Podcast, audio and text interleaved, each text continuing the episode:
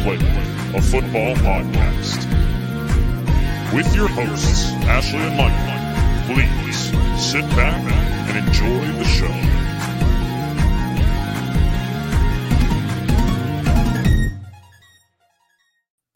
Hi, everyone, and welcome back to the Undroppables Playbook, a football podcast presented by the Undroppables, sponsored by Analyst Depot. This, I am Ashley. This is my lovely co-host Michael Duncan. How are you tonight? Besides freezing, Yeah, I'm cold, but uh, other than that, you know, I'm not doing too bad. I'm not doing too bad. no, I know it's. A, I hope everyone is staying warm. Pretty much the entire country is in freezing cold temperatures. Um, but we were just chatting before the show about how no news breaks during the show. Right? We've never really had any breaking news during the show, but right before the show, about three minutes before we start. It is revealed that Cowboys coach Mike McCarthy will be staying with the team for his final year on his contract. They will not terminate him. They will not participate in this year's coaching carousel. How do you feel about that? Uh, I mean, I think it's dumb. I think it's very stupid. Uh, we'll get there, Dan. We'll get there. Um, yeah, I just, I don't, I don't, I'm not surprised because it's Dallas and Mhm. I don't get it. I, I, I, I don't, I feel like I don't have anything constructive to say about it. So I don't want to just spend 10 minutes just like saying the same thing over and over in different ways, which is probably what I'd end up doing. But like Dallas is going to Dallas. It's the definition of insanity. You're doing the same thing over and over and over and expecting different results. Um, it didn't matter how good they were during the regular season. They folded when it mattered. And that at the end of the day, that's all that happened. So Mike Yep. McCarthy is who he is. I think it's silly to sit out on a coaching carousel this stacked. Whatever you were looking for is available for your taking this season, pretty much. So we'll see how it pays off for the Cowboys. Um, on the same similar note, Mike Tomlin did tell the team that he will be staying uh, with the Steelers for the final year on his contract. When the reporters had said, like, you're on the final year of your, he literally walked out. It was about two days later that he said, I do intend to return. The the organization intends to have me back. So Mike Tomlin will be back there. Obviously, the the big news happened right after the day after our show. The Patriots and head coach Bill Belichick part ways. Uh, wild, even though we saw it coming, still crazy. Um, I, you know, it's it's hard to imagine the Patriots without Belichick and Belichick without the Patriots um, after what he's accomplished there. But they did decide to move on. It was not a very, didn't seem to be a very extensive search as They they, didn't do a search. Oh, did they not? They just hired. No, so like, they had some- They had something built into Gerard Mayo's contract apparently when he signed okay. on as an assistant. Um, that basically said that if Bill Belichick moved on from the team, or if there was an opening, I don't know what the language is, that Mm-hmm. they could hire, like that he could step right into that role. You're Um, right. I saw the jokes about succession and like how it was football's succession. That um And because of that contract, they were not legally obligated Required. to do Okay. a full coaching search. okay. yeah. I didn't know how that worked with like the Rooney rule and stuff, but I guess when it's like legally binding in a contract that they didn't have to do that. Makes Yep. sense. Okay. So yeah, that's it. Gerard Mayo, uh, former linebackers coach who spent most of his professional all, all of his professional career with the Patriots. He was drafted 10th overall in 2008 and played till 2016 with the Patriots. He is now their new head coach. The Patriots and Gerard Mayo had their press conference this morning. He uh, Duncan I watched a decent amount of it. Duncan released to me something I didn't see, which was he basically revealed they'll be drafting a quarterback. He didn't say so in as many words, but Yeah, it wasn't something so. that he said. Uh, it wasn't during his uh, speech with Robert Kraft. Uh, it was. Um, I'm gonna. Say, I, I think it was with a local news station or something. I'm trying to find the exact Okay. tweet. I, I don't know why. I, I literally just saw it, and for some reason, I chose not to keep it in front of me. Yet It here we are. pretty Um, much saying that they have the third overall pick. It's a valuable pick. He's going to use it to draft a position which is highly valued, and the rest of us can put the pieces together. Yeah, we're gonna Yep. draft the best player at uh, an important position. You do the math, is more or less what he said. Yep. Um, yeah, I can't find the exact quote, but um, yeah, yeah, that wasn't during his official press conference. I Okay. believe it looked like it, it was within a local news station. Okay. Uh, but yeah, so I guess they're drafting quarterback at third overall. Yeah. We'll see. The Commanders hire former 49ers assistant general manager. He was also at one point the former vice president of player personnel for the 49ers, Adam Peters, as their new general manager. Obviously, the organization's under a lot of change, a lot of new ownership and um, advisors, and now they have their new general manager. I also uh, I don't have a lot to say about that, but something I do want to say about hiring uh, Jerod Mayo. Um, the most intriguing part of it for me is the fact that he has spent his entire professional career with one organization, that Mhm. Patriots. Um, it's going to be really interesting to watch him fill out his staff. I think Yeah. that's something that I'm sure Patriots fans are thinking about, but is probably going a little bit under the radar. Typically, you get coaches that are moving into head coaching positions that have been all over the NFL, have been on a lot of different coaching staffs, or at least a few different. Um, he's been under Belichick his entire playing and coaching career. And I just think that's going to be a very interesting hurdle that he's going to have to Mhm. because, well, the coaching staff hasn't been very good outside of Bill Belichick in recent years, and you know, defensive, uh, you know, defensive position coaches here or there, but uh, um, especially the offense. It's just um, I'm looking forward to seeing what his solutions are to those possible problems.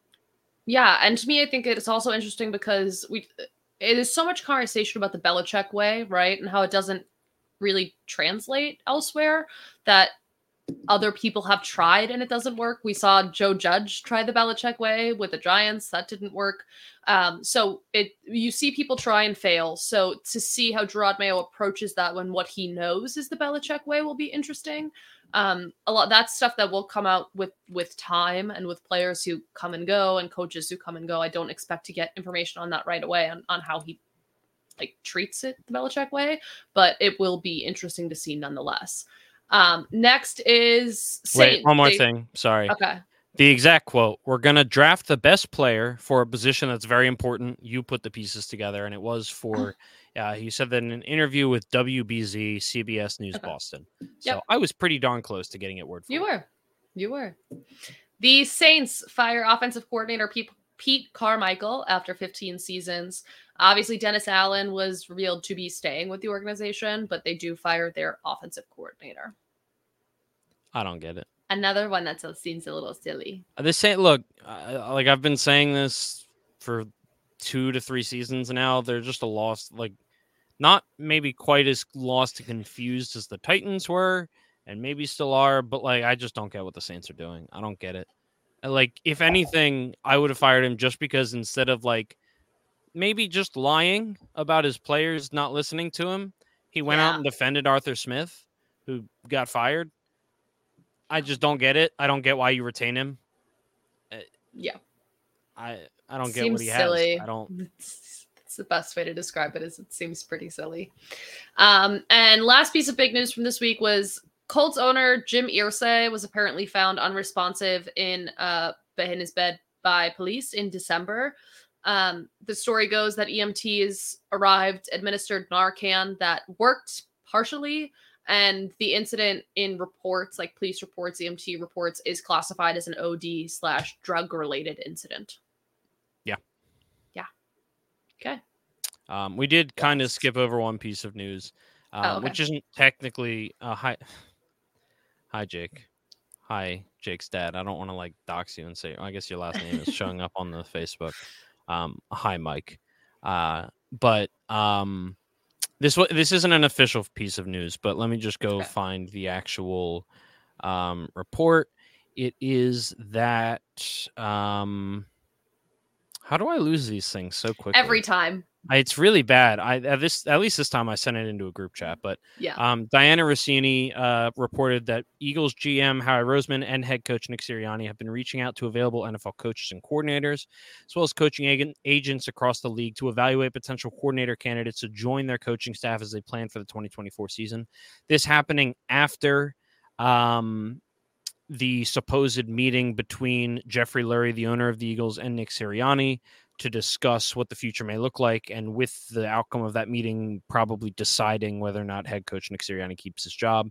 Uh, this report implies, though it is not confirmed, it is not reported yet, it implies that Nick Sirianni will be retained as head coach, um, likely with changes to at least, I would assume, the defensive coordinator position and very possibly the offensive coordinator position and maybe other pieces of his staff. Yeah. Um, I didn't know what to think. Uh, about a month ago, if you had asked me, I would have said there was no way he's getting fired. And then, arguably, one of the biggest collapses I think we've ever seen in the NFL most drastic collapses for sure, not based around injuries um, or like a key. I think the only ones comparable is that uh, 11 and 1 Steelers run, right? I feel, 11, I like 11 and 0. 11 and 0. Sorry, 11 and 0 Steelers run would be the the one that's comparable. Yeah, even that one uh, that one never felt the same. Because mm-hmm. I don't think I, I any, know what you mean. Yeah, uh, the Eagles were coming like because the Steelers, the, the, Eagles were coming off a Super Bowl loss. Like they, mm-hmm. everyone had any right to believe that they were just as good as their record was. Eagles fans, people that watched it, they were like, eh, they don't look that, they don't look ten and one good. They're still good. They're not great. But then uh, this collapse is the Steelers didn't fall to this height. I don't think, and that's the difference. Is the Steelers lost in the first round of the playoffs? Sure, um, because they weren't that great of a team but this Eagles team looks like I'm out there calling the plays by pressing Ask Madden, like for offense. Yeah. And then the defense, you have two bad outings against two great offenses on short weeks with the extended rest for the other guys. After your defensive coordinator is working around injuries and all that, you demote your defensive coordinator and promote Matt Patricia to essentially be the defensive coordinator and play caller um, for no reason. Um, and that blew up in your face. The defense got drastically worse. And meanwhile, the offense just never found their footing.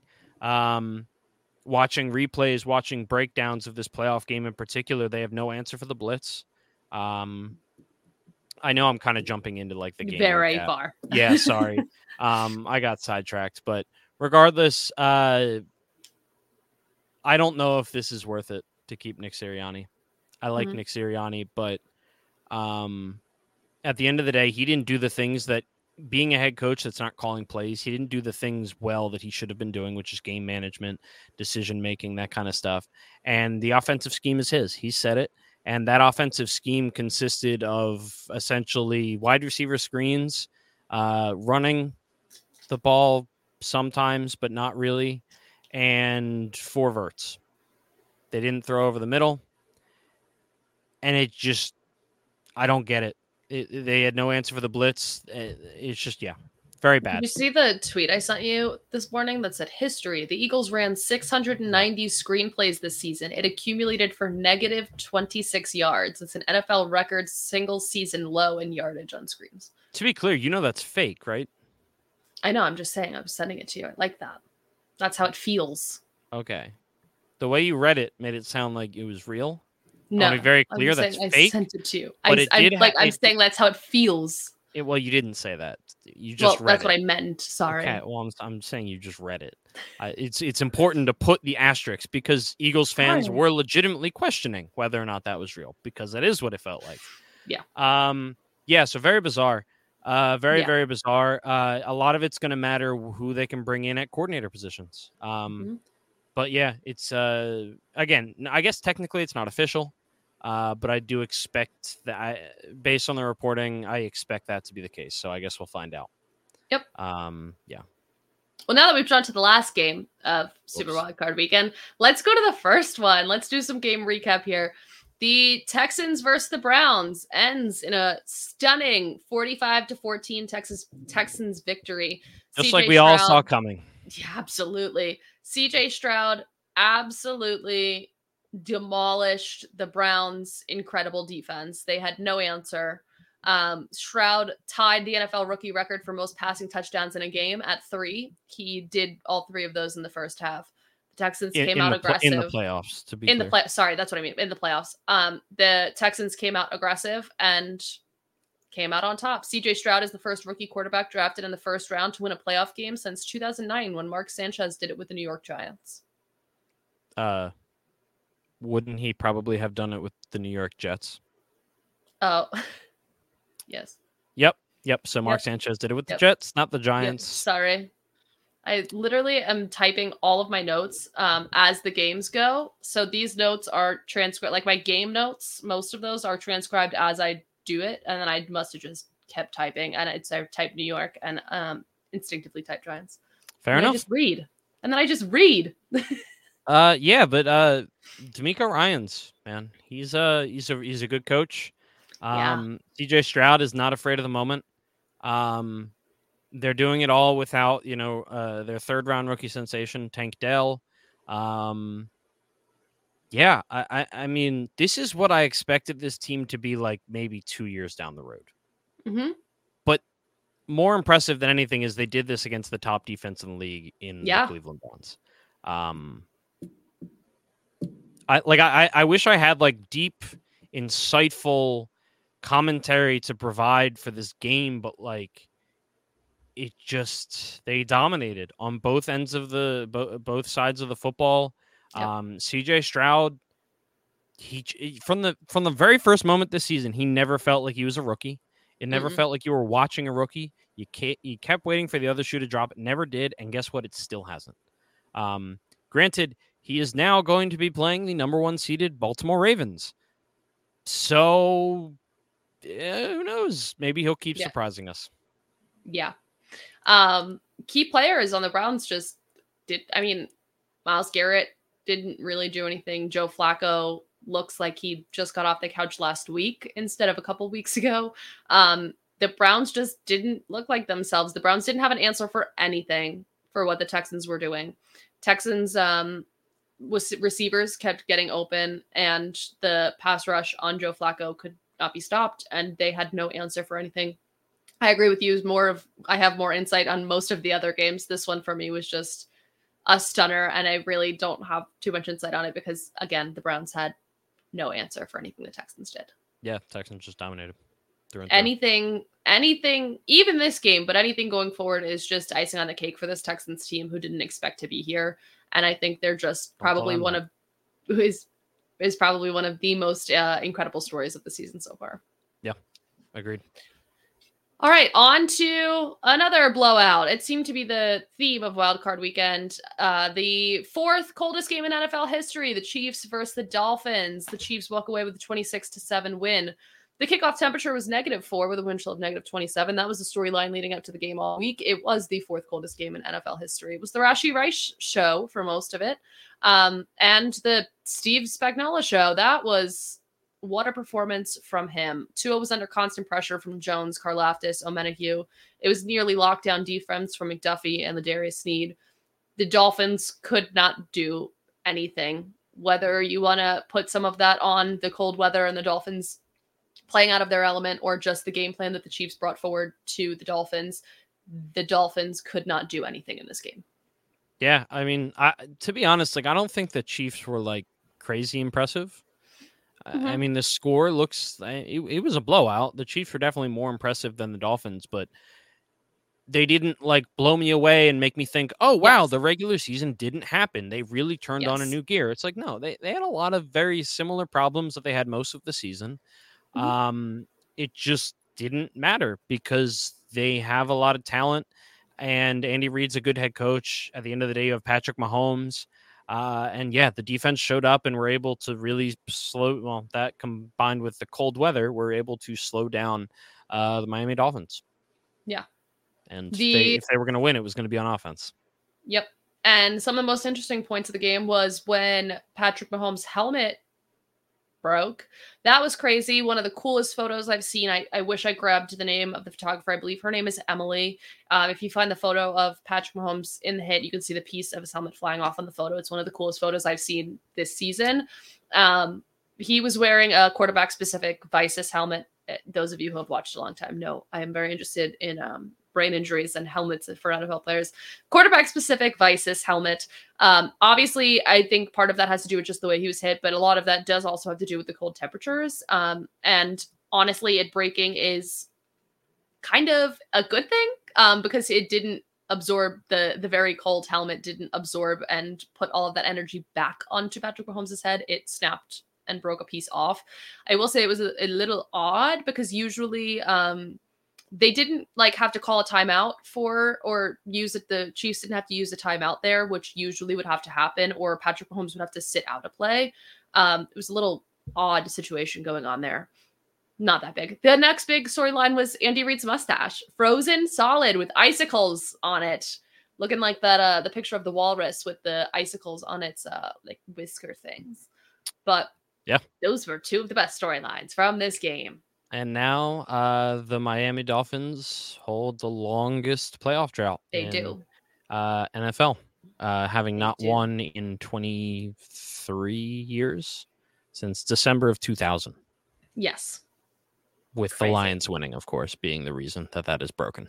Yep. And one of my favorites is the Dolphins didn't convert a single third down until the like a couple minutes into the fourth quarter. They had a they had a really tough time. I I really credit the uh, most of this Chiefs win to Steve Spagnuolo.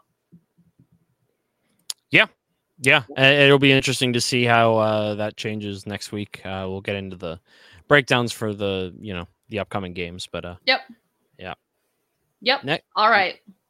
next our up, favorite our favorite game of the weekend? absolutely, Absolutely. hands down. The Packers seem to have accidentally stumbled upon another generational quarterback. The Packers beat defeat uh, strongly defeat decide bes- blew out. uh, well, I wanted to say, despite the Packers strongly defeat the Cowboys, despite what the final score will tell you, the final score was 48 to 32.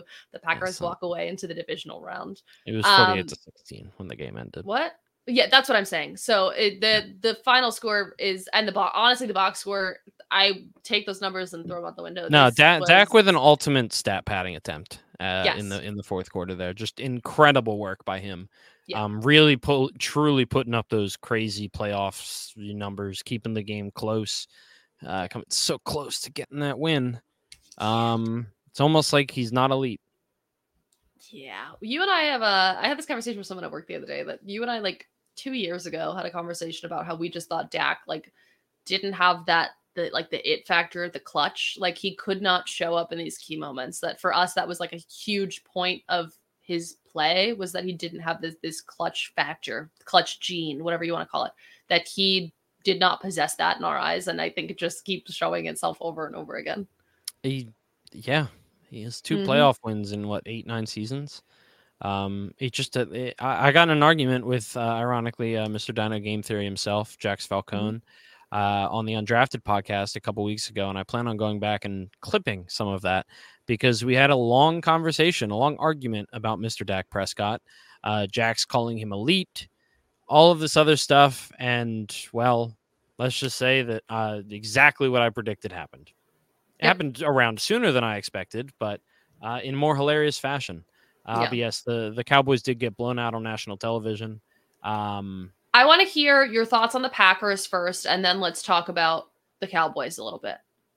yeah, the Packers, they're the youngest team, uh, one of the youngest teams ever. They have the youngest offensive core, uh, skill players to ever be in the playoffs. They didn't have a single Pro Bowler, uh, not a single All Pro. Um, yeah, just a. I mean, Matt Lafleur is a really good coach. Like that to Mhm. me, that's my biggest takeaway. Jordan Love has been playing really well for about seven weeks now, seven eight weeks. Mhm. Um, the second half of the season, he really, really turned it on, and uh, there was a noticeable difference in his stature, in the way that he played the game, in the way that he Yep. was seeing the game. And yeah, they just took it to the next level, and I credit Matt Lafleur with that great, greatly because again, Dallas is one of the better defenses in the league, one of the best defenses Yeah. in the league, and they just kept putting up points. And not to mention, the Packers don't have all that talented of a defense, and they're going up against one of the best offenses in the league, Yes. one of the most humming offenses. Um, you got Especially C- at home. yeah, well, that yeah, the- Cowboys were coming off a 16 straight home win streak, eight Mhm. and zero this season, um, and winning games by over 20 points on average this season. Yep. Uh, the Packers are also officially the first seven seed to ever win a playoff game. Yay. Um, and so glad it happened against the Dallas Cowboys. Uh, Yeah. But yeah, I, it- the Packers are impressive. They're they're Yeah. they're they're an impressive team. Um, they are not afraid to punch above their weight.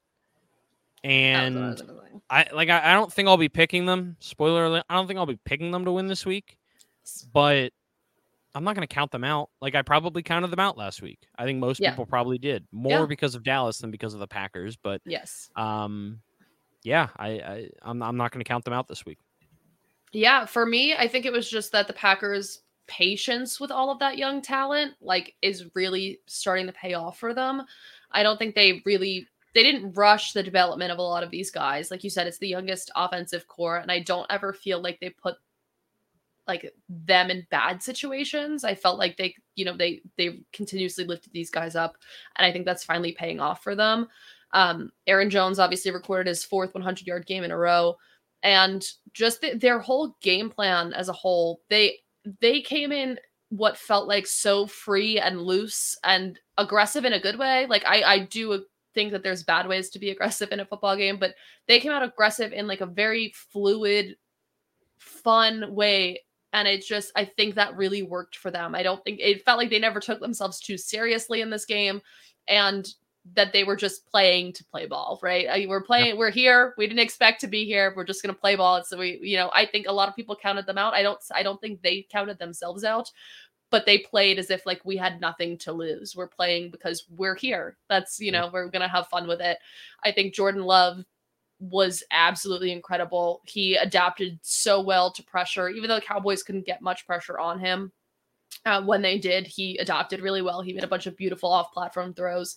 And the Packers' use of motion on offense was, I think, crucial to a lot of their offensive success.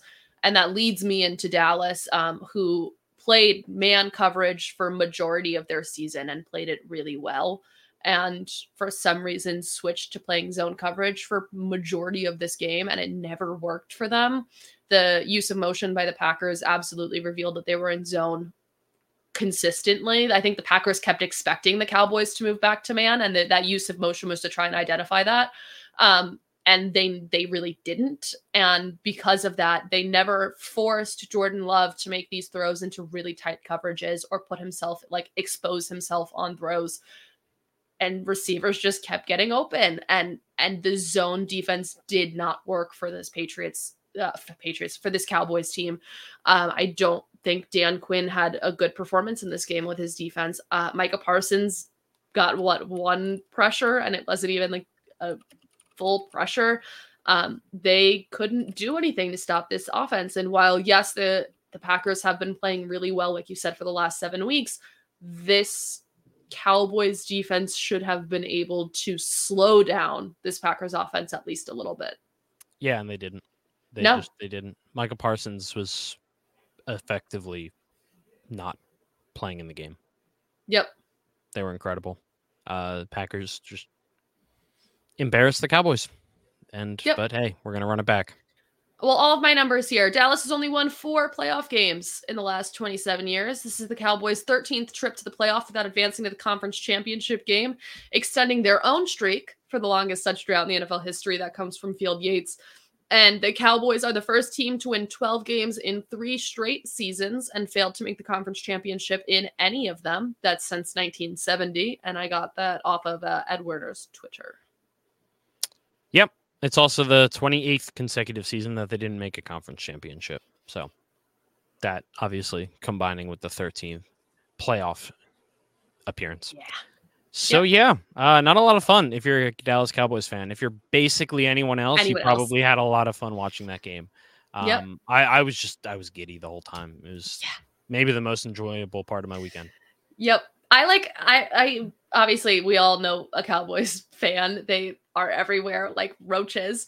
Um so it's like I didn't even have anything to say other than like LMAO throughout the entire game. You and I like we Yeah. that was our entire conversation. The entire you and I the entire game was just like, "Oh my god. Oh my god. LMAO. Ha ha ha." Like that was like the, the there's nothing to say. It was just so funny. So Yep. funny. Um, so America's team, and then we'll move on to the what felt like real America's team this this game was the Lions versus the Rams. The Lions walk away with a win in a one point game, 24 to 23.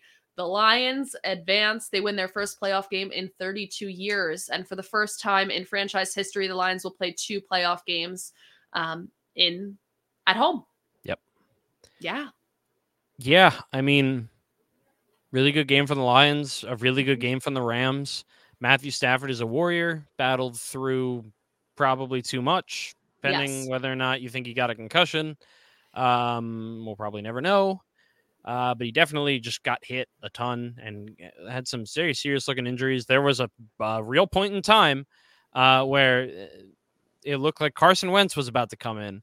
And I Mhm. don't, I don't mean to uh, alarm you, but if Carson Wentz had went in and won the game, assuming Matthew Stafford was could not play the following week, uh, in all of my Eagles group chats, we were saying, "Oh God, if we win our Mhm. game, we would be playing the Carson Wentz led Rams in the second round of the playoffs." Um, Yeah. Obviously, neither of those things came to pass, but it was just a very funny um, thing to think Fleeting about. thought. Yeah. Yeah. Um, but no, a, re- a really great game. Just you know, it was, it was back and forth. I think the Lions led for most of it. Mm-hmm. Um, but there was never really a point in time where I thought that the Rams weren't right there with them. Puka Mm-hmm. Nacua obviously went off. He had 180 yards, I think it was. Um, yes, and it was the most receiving yards by a rookie, rookie wide receiver in a playoff game. Yes. in a playoff game. Yeah, he was incredible. I mean, he was awesome. Uh, the stage wasn't too big for him. Um, Jahmyr Gibbs and Sam Laporta also uh, came up huge as rookies. Um, I appreciate Sean McVay after the game. He, when asked about a very controversial non, uh, a non call on what would have Mhm. been um, uh, pass interference on the Lions Mhm. defense on Puka Nacua. Um, he basically said, "Look, like you know, whatever, but hats off to the Lions." Like he didn't want it to get, Yeah. he didn't want to get it twisted that he was blaming on the refs. It's like the Lions played a great game. We should focus, like, focus on the fact that they played a great game. I loved the entirety of his post Yeah. uh, game presser. It, he, He- talked a lot about um how like this team made him fall in love with football again. And I was going to say, it felt that way. yeah, he was It like this like another other years. he he he almost walked away like Mhm. twice in, in the last two years. He almost walked away, and he said that this team reinvigorated that love for football for him, and he was really having fun with it again. and it it felt like it. Um, Yeah. It is a shame. I think we all knew it was going to happen, but there had to be at least one very controversial end of game call in the first round of the playoffs on national television, and we got it. Mhm. Um, It should have been a pass interference, I agree. and unfortunately, it effectively cost the Rams the game. Mhm. The Lions deserve the win. That's not what I'm saying. Don't hear what I'm not saying, but it's just unfortunate that this has to keep happening, and there's no answer for it. Uh, Yep. Because I, I didn't think this one was all that controversial to me. This this was not quite on the level of the Rams Saints game Mhm. uh, from whenever that was 2018, 19, whenever. Yep. Um, but it was pretty obvious, in my opinion. Uh, so yeah, just interesting to see if the NFL really says much about it. It definitely flew under the radar compared to some controversial cause. I feel like because how close the game was, and everyone's happy for the Lions, and that's understandable. Um, the, the Detroit has nothing to be ashamed of. You know, they didn't make the call; they live with it. There were other missed calls, um, but it's just a shame. It's a shame that this has to keep happening. Uh, also, Sean McVay is a coward. Um, that has very long been my number one complaint about him. He's a great offensive mind. Where's the surrender index Why punt? it was Where's 90 it was over 99th percentile. Yeah, there we go. Yeah, yeah. I don't know why I don't know why he punted it. It was Yeah, that's that's in my notes here is that I just felt like the Rams weren't aggressive enough. They were also 0 for 3 in the red zone. They were 0 for 3 in the red zone, and that is kind of where this game ends, right? Is Yep. 0 for 3 in the red zone. After that, what what are you supposed to do? Um, for me, the Lions rookies, I think, played a huge role in this. Laporta, Gibbs, Branch, Campbell, all all held their weight here. Goff is the first quarterback ever to win a playoff game against a team he previously started a playoff game for. I think the most interesting for me f- about him in this game was that he was 22 for 22 and 277 yards and one touchdown when he had pressure. Um, so he has been playing phenomenal, and also they've I'm I think the stat is they won every game in which their starting offensive line was all there. They've won every game. They were all there. Um, that that unit was incredibly cohesive throughout this game and did everything they could. And Goff made the most of it. Laporta had the most receptions by a rookie tight end in a playoff debut. I just think this team was really firing on all cylinders, and I I credit the Rams for what they were able to do because this game could have very well have gotten away from them with how the Lions were performing, and the Rams were able to keep up and and slow them down just enough to to keep up with them. Um, shout out to the moon. The moon was a waxing crescent the last time that the Lions won a playoff game. It was also a waxing crescent on Sunday when they won their playoff game. Um, the Los Angeles Rams and Detroit Lions wildcard playoff game on Sunday night on NBC and Peacock averaged 35.8 million viewers across all platforms, with 31.9 million viewers on NBC stations, ranking as TV's most watched primetime show since Super Bowl. Which number is that? Uh, that would be fifty-seven. 57, according to Nielsen. That was on uh, Arash Markazi's Twitter. And Ford Field really had a 12th man. They topped out at 133.6 decibels, which is the equivalent of a jet engine. Do you not In know how to read Roman numerals? No. L is fifty. Okay. V is and then five, V is five. and then Okay. the line is No, V one. is five. I I don't really I don't really need to know that. Ha- you you watch? No, you do. You you honest to God, you do. Yeah. I'll, you do a a football I, podcast, and yes, I understand, our- but like I know I know the numbers like in the season. oh, you do. So I didn't have to just read it for you. No, I'm saying like Oh, like do you get what i'm I mean like in the season i can be like oh this super bowl is this number but i don't i don't know the the but if someone numerals. shows you a logo, you're screwed. Yeah i don't know the roman numerals. That's not good. anyway um the crowd noise made the rams use two timeouts in the second half at crucial moments. I also think that played a huge role. Absolutely. lions what a um what a story for them and it was really incredible to watch. It felt like one of those moments that you'll remember even if you're not a diehard lions fan to be able to to i felt like i was like a kid like sitting up late like past my bedtime watching the lions and being like wow this is so cool Anyway. Um, before we move on, I have a small update. okay Uh, Dianna Russini uh, tweeted eight minutes ago, though this may suggest that Nick Sirianni is safe, I'm told he has not yet met with owner Jeffrey Lurie, something that was not possible today because of logistical issues. Until that meeting happens, all bets are off. So I take back what I said about all of that taking place after said meeting. Uh, this is the meeting that essentially got Doug Pederson fired uh, back Oh. in 2020 good. Um they apparent or yeah 2020 basically doug or jeffrey lurie went into that meeting expecting to retain doug pederson. Doug pederson did not have good enough answers into how he was going to rebuild his coaching staff moving forward and his plan for going forward.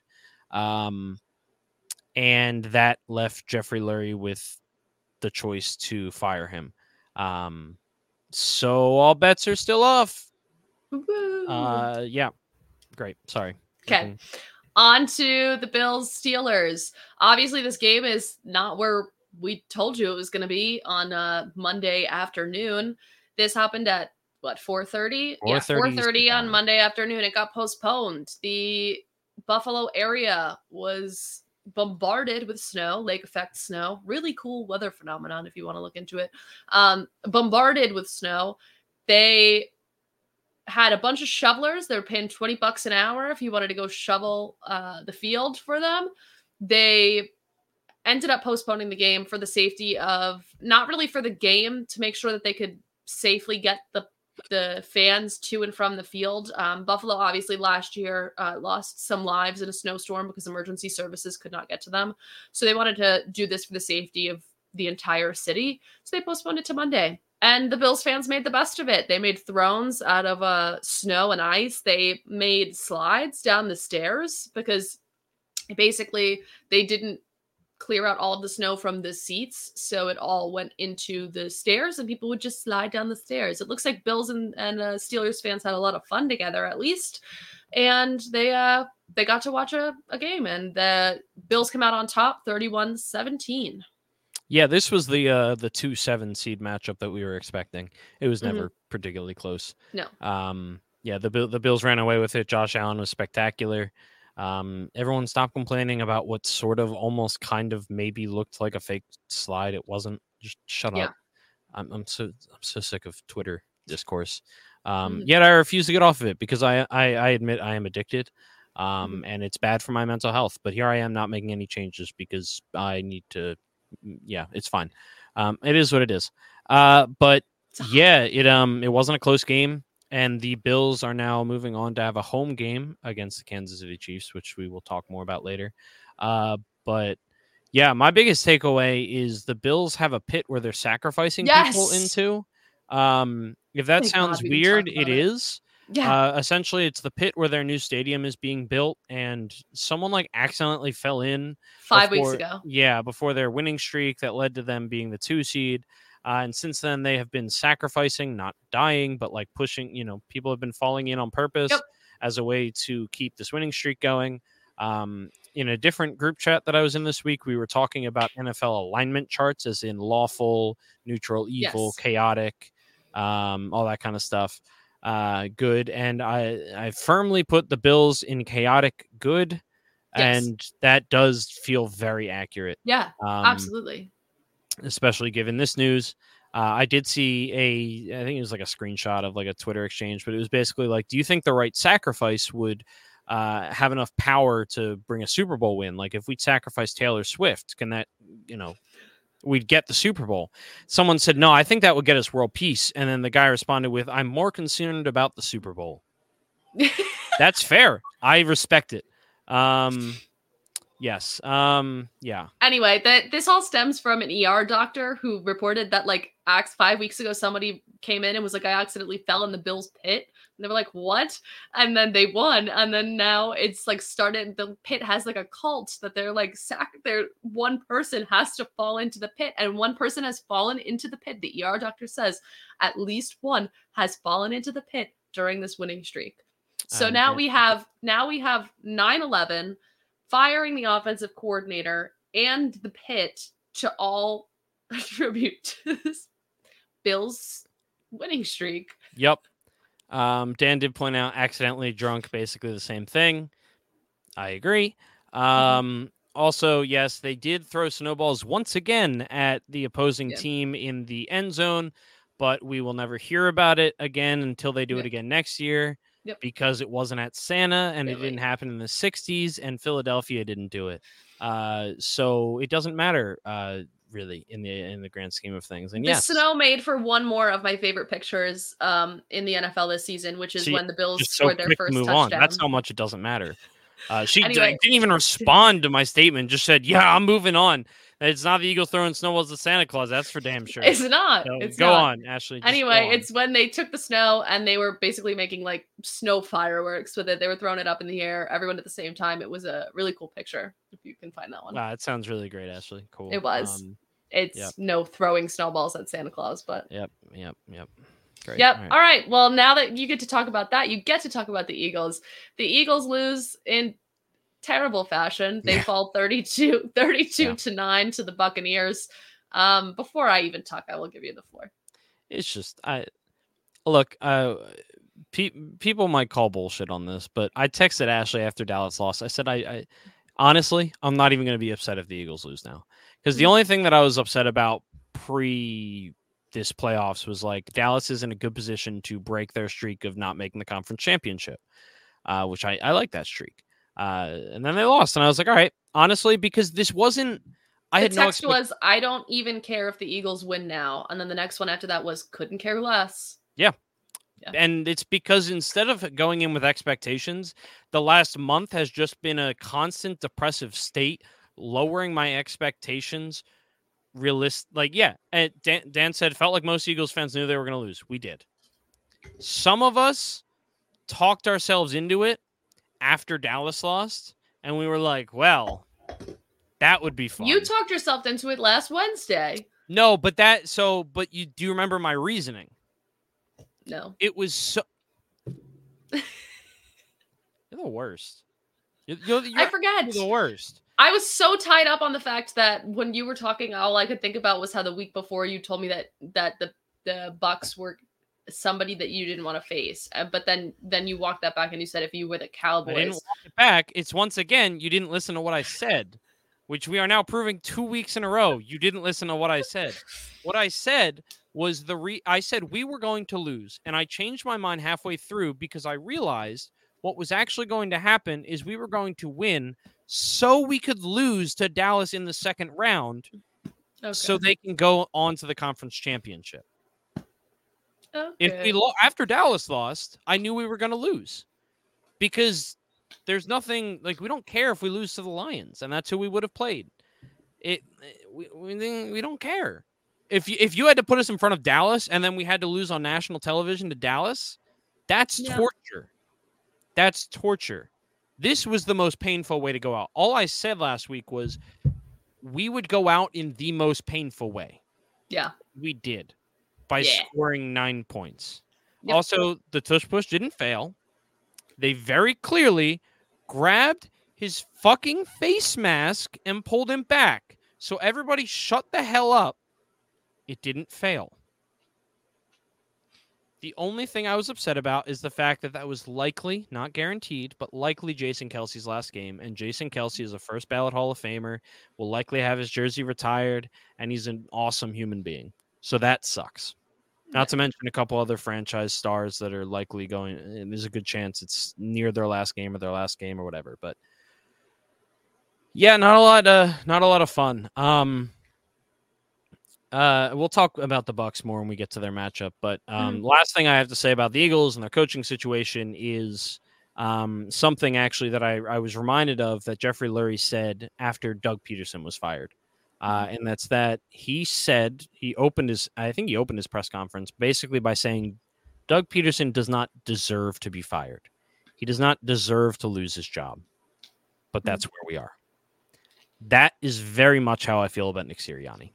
He probably deserves to continue to be the head coach of the Philadelphia Eagles and have a chance to turn it around after showing what he's already shown. It doesn't matter if he deserves it because he lost. It's truly seemed like I have not seen such a lifeless team in my life.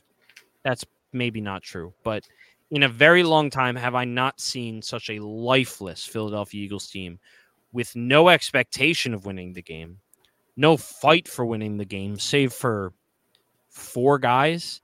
It was Fletcher Cox, Brandon Graham, Jason Kelce, and Devonta Smith. Those are the guys that I can say played their goddamn hearts out. Notice Jalen Hurts is not on that list. I love Jalen Hurts. He he was not the reason they lost. He wasn't even bad, but they put him in bad position after bad position after bad position, and it got to him, and it showed, and that is what it is. Um, and that is why it doesn't matter if Nick Sirianni deserves to be the head coach for another season. Um, Mhm. he might be. I don't. I don't know what's going to happen, but I'll I'll end it with that. I've talked about the Eagles too much already. My takeaways were that the pass protection unit literally didn't work the entire game and that the secondary was getting eaten alive. Um, Yeah. I have one one quick question that I want a simple answer for, not Yeah, long. good luck. Did the Eagles have blinders on in se- like for their in season consistencies because of like last season's success and this year's hopes? No. I saw a tweet that was like similar to this, and No. I kind of reworded it, but no, No. okay, that's that was just my question. No. Um. Anyway, Baker Mayfield has more playoff wins than the Browns have since uh since 1995. Baker has two. The Browns have one. And Let's the one talk- that the Browns have, Baker got them. Baker got them.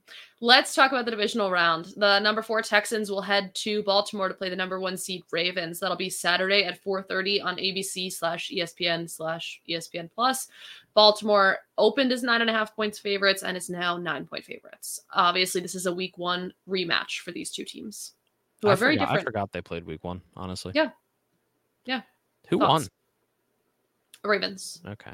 They lost a lot of weird games early in the season. Not a Yeah. lot, but the ones I lost. Um, yeah. My first thought is this is going to be a really good game. Um, yeah. uh, I, I think there's a really good chance it's the best game of the weekend.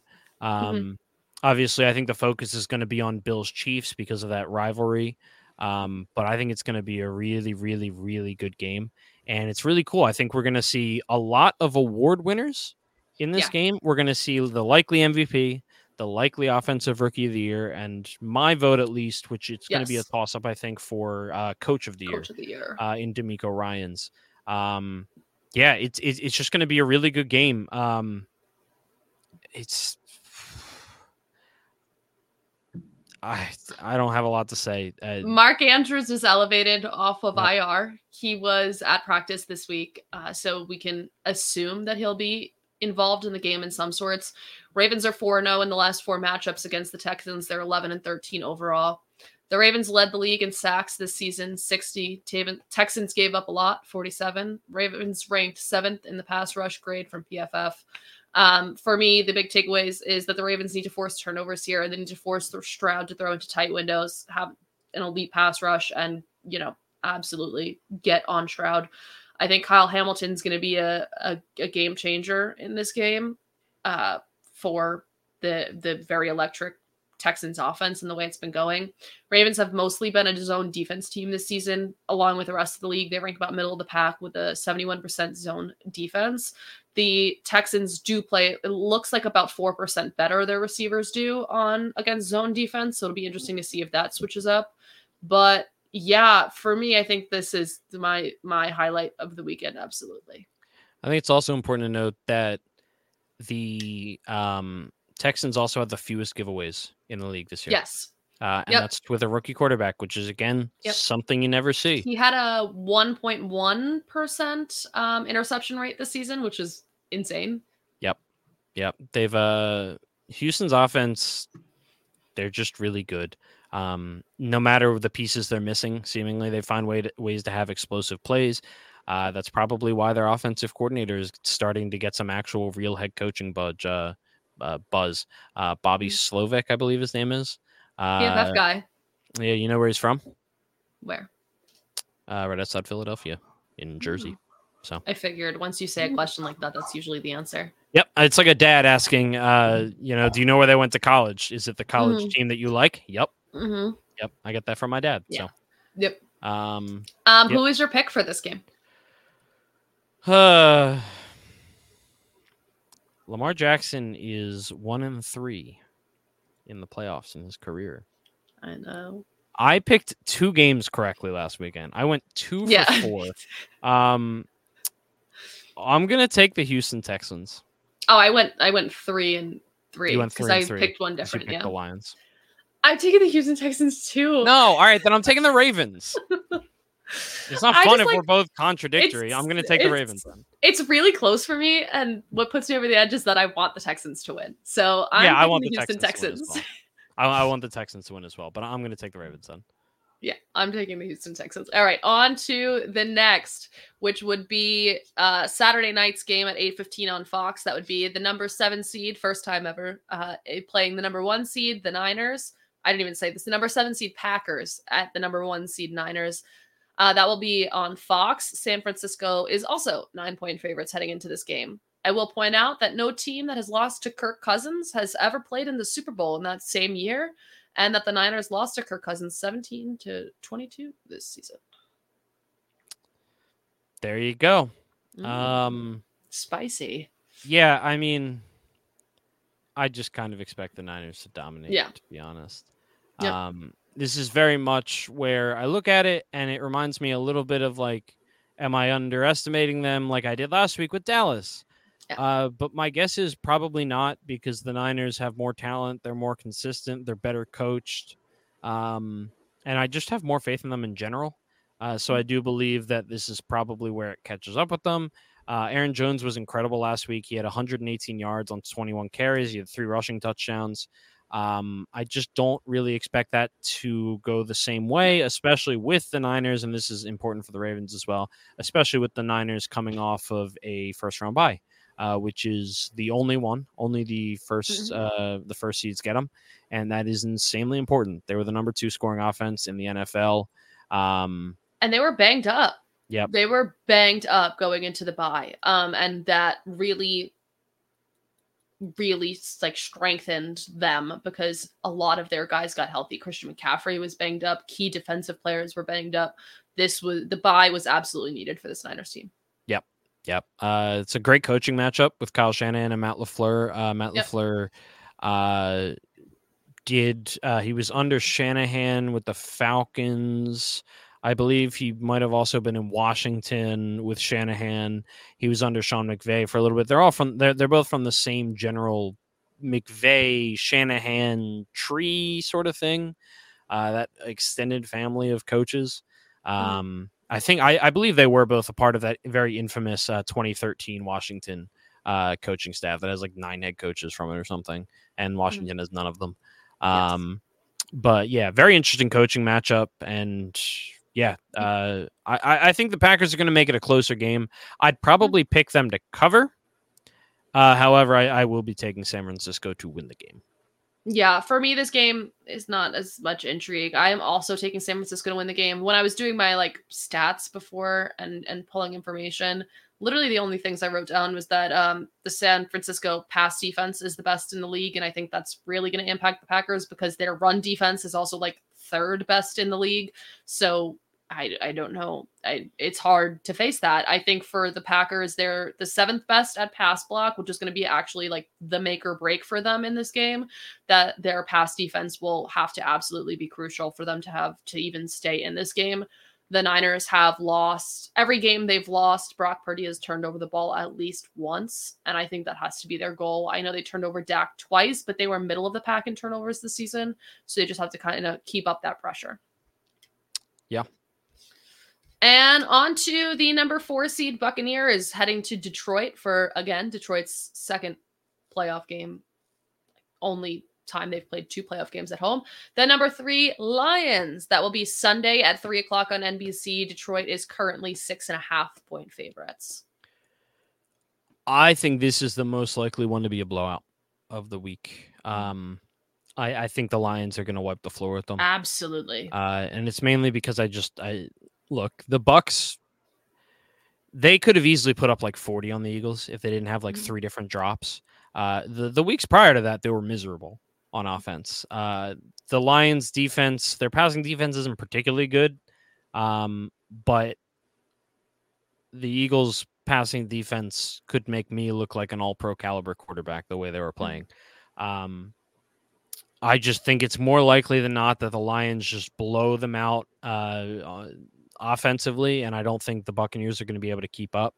Uh, mm. I think Hutchinson is going to be able to get after Baker, uh, who's still a little bit hobbled. Um, and he's been great this season. Uh, but at the end of the, I just don't, I just don't, I think there's a large enough talent gap mismatch uh, that the Lions will make the most of it and kind of just blow them away. Yeah, Hutchinson will be paired, uh, like matched up with Goedeke, who has like performed well this season, but I don't think it's going to be any match for Aidan Hutchinson. And I think to me, like when I do my stats before the game, I look at games prior and like what's most important. Tampa gave up 250 to Jalen Hurts in a in an Eagles offense that could barely move the ball. Um, and they haven't been great against quarterbacks this season. I think against Goff, they need to be better to try and slow down the. I think that their ultimate goal here is to just try and slow the offense. I don't even know that like the goal is to make them stop scoring points. It's like you just have to slow them down a little bit. Yeah. Um, the Bucks are one of three teams to give up a thousand yards to tight ends this season. Lavonte David's usually the one paired on tight ends, and he was pretty mid this season. So against Laporta, who's having a, a incredible first year for a rookie tight end, I think that's a that's a tough matchup. Um, the Bucks were best at slowing runner back running backs who pass catch. Uh, so backs. I think that I think that'll be good for them. I think Jahmyr Gibbs is going to have a hard time receiving, but the Bucks held running and and the the running game. The Bucks were able to hold running backs to 3.9 yards per game and uh 95.3 not sorry, yards per carry and 95.3 yards per game. They have the third highest blitz rate this season, which is great if you weren't playing Jared Goff, who just went 22 for 22 and 177 and 1. that was a lot to take in. Yeah. Um who are you taking? I'm taking the Lions. Cool. Me too. Okay. I think I'd take them to cover as well. Yes. And on to the Chiefs. The Chiefs, they're the number three seed.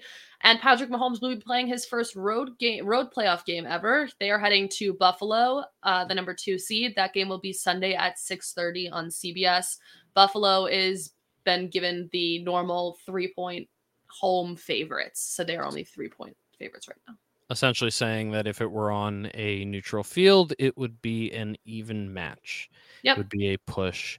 Um, Wait, before you talk, okay. I want to say that that there is more snow coming in the Buffalo area, and there is a good chance Bills have to cancel a bunch of their practices this week. The same area around Orchard Park and Buffalo is getting probably another two to three feet of um, lake effect snow between like today and tomorrow. So there, that's good. They're gonna need more shovelers if you're in the Orchard Park area and want to shovel.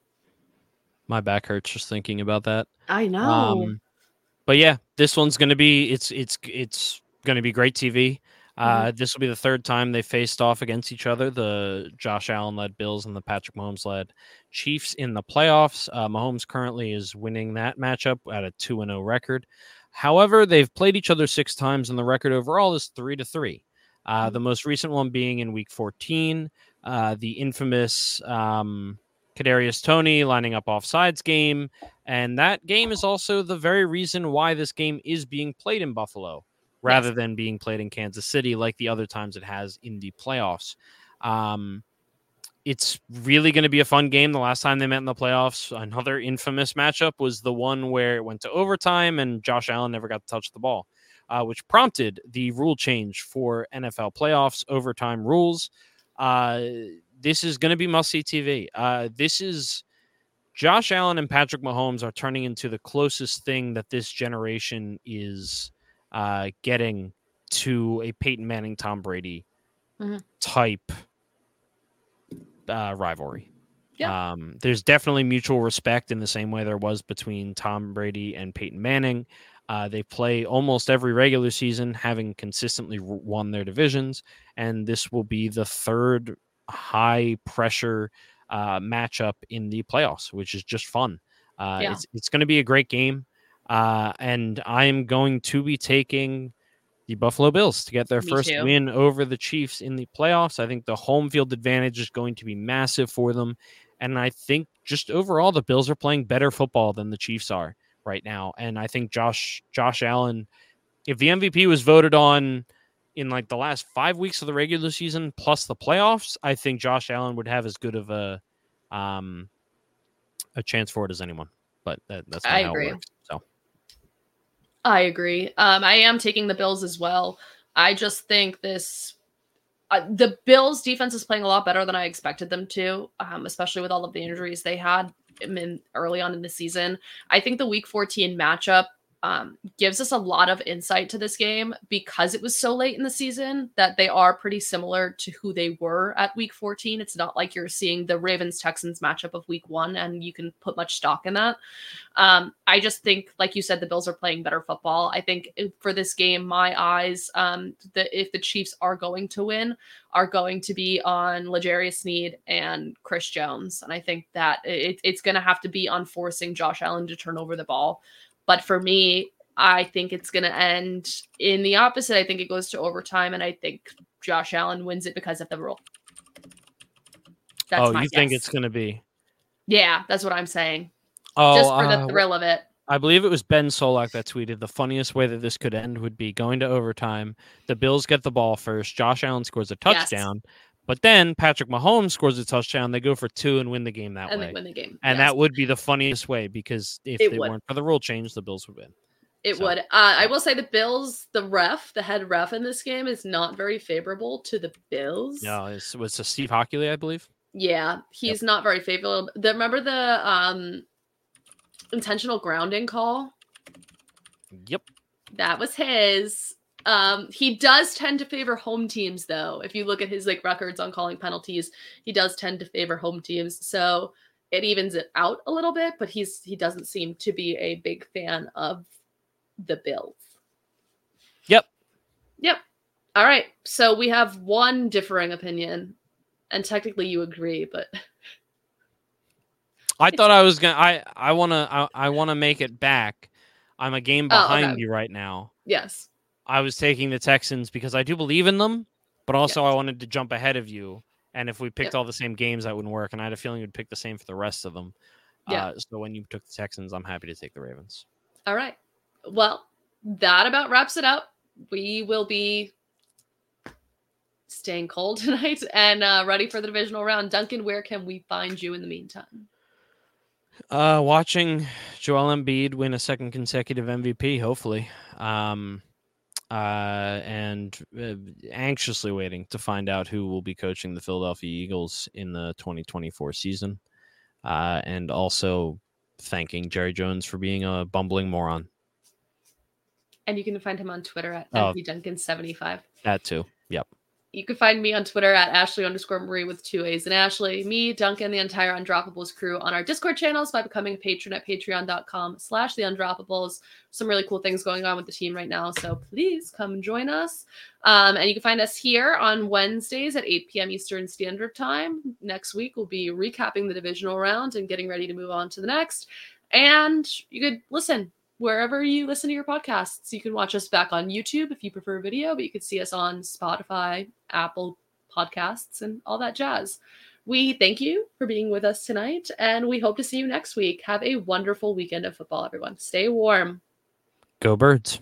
Bye.